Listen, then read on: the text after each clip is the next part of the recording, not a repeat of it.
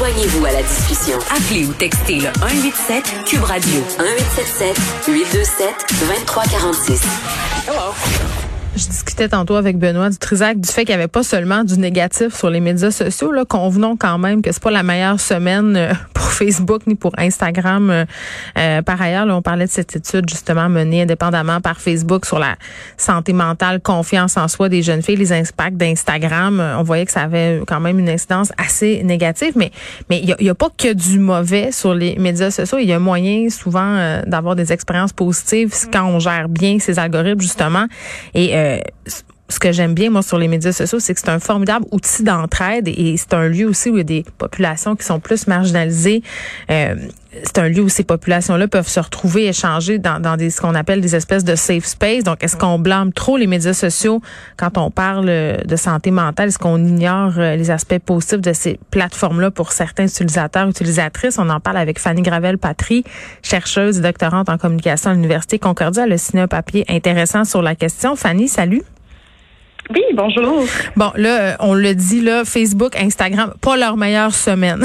je viens d'en parler, euh, je viens d'en parler avec Vincent Dessereau, donc on, on, va pas trop euh, s'attarder là-dessus. ce que je trouve, mm-hmm. ce que je trouve dommage en, ce moment, bien entendu, puis c'est grave, qu'est-ce qui se passe avec Facebook, Instagram et compagnie, les, impacts sont mesurés.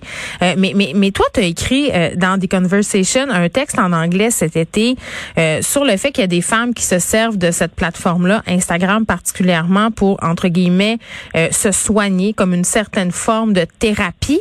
Euh, on en parle aujourd'hui parce que ton texte a été traduit en français. Il est disponible depuis ce matin. Euh, Parle-nous de ces femmes-là que tu as rencontrées pour, pour mener ton étude. Là. Comment tu les as trouvées? Puis c'est quoi cette forme de thérapie-là sur Instagram? Oui, euh, ben en fait, euh, moi c'est dans le fond c'est la recherche que j'ai fait dans le cadre de mon doctorat en communication. Euh, et en fait, moi j'ai commencé à m'intéresser à ces espaces parce que j'étais moi-même une utilisatrice de ce genre de contenu. Donc je me suis tournée beaucoup sur Instagram pour trouver des réponses à mes propres troubles de santé mentale.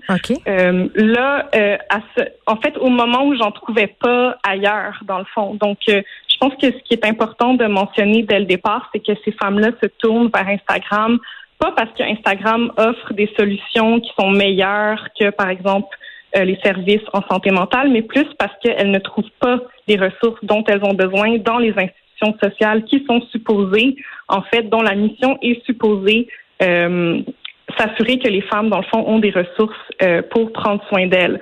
Donc, euh, moi, ce que j'ai fait, c'est que j'ai fait un appel euh, sur ma propre page Instagram pour trouver, en fait, pour essayer de démystifier ce phénomène. Donc, pourquoi on tourne sur Instagram?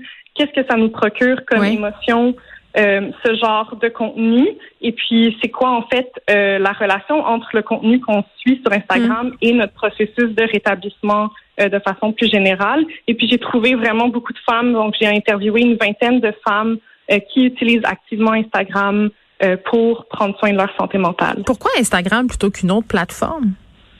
Euh, c'est vraiment une bonne question. Moi, ce que mes euh, ce que mes participantes m'ont dit en fait, c'est qu'Instagram permet une certaine anonymité que d'autres plateformes permettent pas. Par exemple, Facebook, euh, on a nos oncles, nos tantes, notre famille. Des fois, on n'a pas nécessairement envie de parler ouvertement de la santé, notre santé mentale ou les problèmes qu'on qu'on qu'on vit au quotidien sur Facebook, alors que par exemple Instagram offre une certaine anonymité, on peut donner un surnom, on peut créer une page euh, autour d'un de quelque chose d'une thématique qui nous intéresse. On n'est pas obligé d'être nous euh, en tant que, que personne. Donc, euh, je pense que c'est pour ça qu'ils se tournaient plus sur Instagram. Il y a aussi ce côté visuel qui est, évidemment attirant. et puis aussi, il y avait aussi tout un tout un phénomène d'illustration, de vulgarisation de contenu aussi grâce justement au, au format visuel qu'Instagram offre. Mm. Donc, en fait, ça permet justement d'avoir accès à de l'information de façon beaucoup plus facile que d'autres plateformes. Puis, je pense aussi, euh, et là, corrige-moi si je me trompe, euh, Fanny, c'est que quand, quand tu jases avec d'autres personnes, que ce soit des femmes ou peu importe là, sur Instagram, des, des personnes qui partagent, entre guillemets, euh, mm-hmm. les mêmes questionnements, il y, a un sentiment aussi de validation, tu sais, de pas être tout seul à, à vivre telle et telle chose. Exactement. En fait, moi, ce que j'ai constaté à travers mes entrevues, c'est que non seulement mes participantes euh, ont trouvé une forme de reconnaissance à travers le contenu qu'elle trouvait en ligne, mais aussi des amitiés, euh, des liens de confiance avec des personnes qu'elles n'auraient pas rencontrées mm. autrement. Donc, euh, par exemple, j'ai eu certaines participantes qui me racontaient que elles se sont fait des amis sur Instagram, puis qu'elles se partagent, par exemple, du contenu sur des troubles similaires qu'elles vivent. Euh, J'en ai d'autres aussi qui m'ont dit que le genre de contenu leur a permis de, de, de régler les problèmes dans leur couple. Par exemple, euh, une participante qui me racontait que son copain comprenait pas nécessairement ses, euh, les troubles qu'elle vivait, donc elle lui envoyait parfois des publications qui expliquaient un peu plus mm. qu'est-ce qu'elle vit, qui vulgarisait euh, le son, mm. son, trouble. Donc, euh, ça permet vraiment de créer ce genre de connexion, de lien d'amitié, de confiance. Ben ça c'est le côté positif puis puis le petit côté un mère de famille en moi, là, ma tante, je me dis non mais je t'entends puis je me dis c'est vraiment cool mais en même temps j'ai j'aurais peur que des fois peut-être ça donne lieu à des dérives, tu sais des, des, faux conseils en santé mentale, tu sais il y a des plein de comptes là de self-help un peu bidons, il y a des gourous, tu sais là on est dans une ère aussi mm-hmm. avec la la Covid où on a plein de gens qui s'improvisent un peu n'importe quoi, tu sais moi je reçois tellement de messages de pseudo coach de vie. Euh, ça c'est quand même une potentielle dérive que moi je vois là à, faire entre guillemets une thérapie euh, sur Instagram, mais je sais pas vraiment de thérapie qu'elles font ces femmes-là, mais mais tu comprends ce que je veux dire?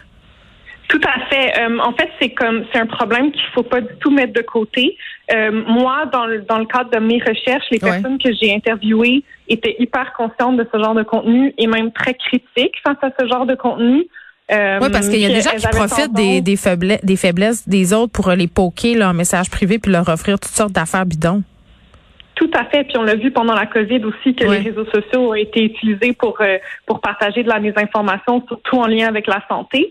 Euh, mais je pense qu'en fait, dans le genre justement de, de discours qui, qui s'est beaucoup tenu cette semaine par rapport à la santé et aux réseaux sociaux, c'est qu'on a tendance à, euh, à mettre de côté le pouvoir qu'ont les femmes face au contenu qu'elles euh, qu'elles suivent ou qu'elles partagent sur Instagram. En mm. fait, moi, les femmes que j'ai interviewées avaient un esprit hyper critique face à ce genre de contenu, puis elles étaient très conscientes qu'il y avait des choses qui euh, que la limite parfois était un peu floue entre euh, entre le contenu qui peut aider puis le contenu qui peut justement créer des nouvelles formes de normalisation euh, et, et, qui pourrait exacerber éventuellement euh, des, ça remplace pas. déjà existants. C'est ça, ça remplace pas un psy ou de l'aide psychiatrique. Des fois, on a besoin de médicaments. on a bon. Moi, je pense que ça ne remplace pas l'aide euh, professionnelle comme un psychiatre ou un psychologue, hmm. mais je pense que ça peut faire partie du processus, par exemple. Donc, quelque chose qui vient s'ajouter, puis euh, en plus, ben c'est ça en fait, c'est que le problème, c'est que là, en ce moment au Canada, euh, une personne sur cinq vit avec un trouble de santé mentale, mais seulement la moitié de ces personnes-là ont accès à des soins. Non, non, c'est fou là. Puis on en euh, fait souvent des entrevues là-dessus. Là, le temps d'attente pour un psy, les coûts aussi euh, des soins de santé mentale, ça, ça a aucun bon sens. Puis, puis je comprends que ces, ces regroupements-là, c'est comme un groupe de soutien finalement. Puis, puis c'est important. Je pense qu'il faut pas négliger ça. là, évidemment, là, on est dans cette discussion autour de Facebook. On critique beaucoup les plateformes. Euh, est-ce que tu trouves que les plateformes ont le dos large quand on parle des problèmes sociaux? Là, c'est comme si les réseaux sociaux étaient la source de tous nos maux.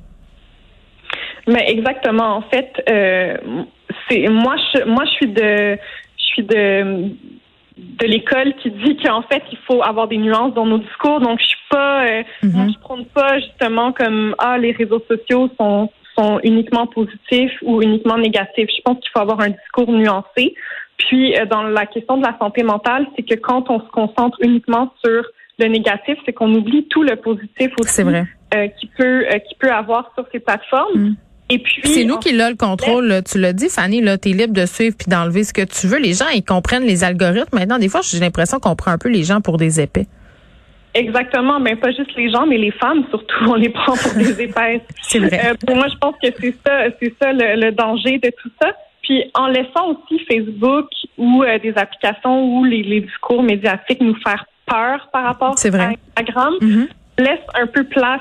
Euh, en fait, on laisse les réseaux sociaux mettre en, on laisse la place aux réseaux sociaux pour mettre en place euh, plus de surveillance, plus de modération du contenu. Mm-hmm. Puis ça, c'est aussi dangereux. Versus si on regarde, par exemple, si on prend au sérieux les conversations que les femmes ont sur la santé mentale et sur la santé en général sur ces plateformes, ben alors là, euh, on peut plus euh, mettre la responsabilité mm. aussi euh, sur les réseaux sociaux, puis leur dire, ben c'est beau, il y a des conversations aussi positives qui se passent sur ces espaces. Mm. Euh, il faut faire en sorte que les femmes puissent continuer à avoir accès à ces conversations.